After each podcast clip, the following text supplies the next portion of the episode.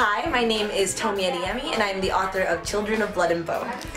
And a lot of people know how I got the inspiration for the story. You know, I saw a picture of the Orisha, I saw a picture of this magical girl with luminescent green hair, and my imagination like really took off from there. But the actual process of writing the story was pretty crazy. Um, and the reason for that was I wanted to enter a writing competition.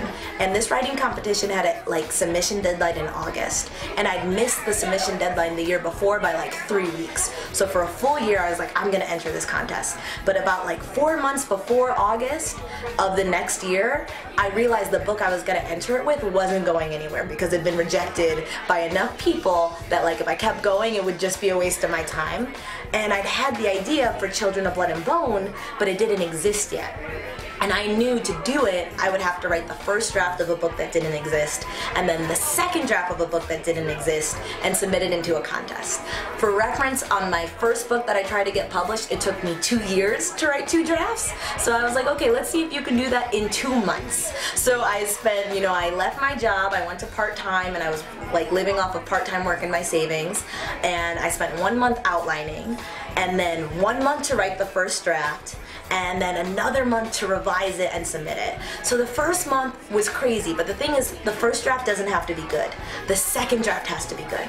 So during the second draft, it's really long nights. I'm like, I am really not sleeping. I look deranged and I had to like watch things like listen to things in the background just to take away some of the pain so I started binge watching The Good Wife but around season 5 I was on so little sleep that I thought I was a lawyer and so one night my boyfriend called me and I was like, why are you obstructing my case?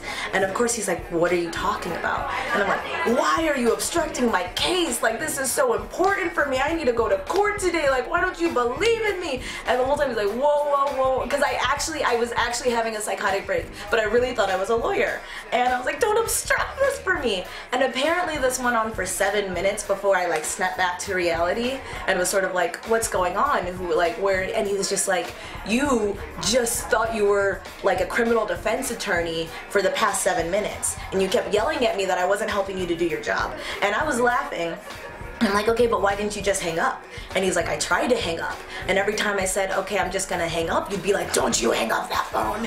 And so that was, that was my Van Gogh moment. You know, I really thought I was a criminal defense attorney. That's how sleep deprived I was. That's how hard I was working. I did get into the contest. It did work out. Obviously, it's like we have the book. But yeah, that is one of the craziest moments into actually writing it. One of many, but that was the first one on and on and on.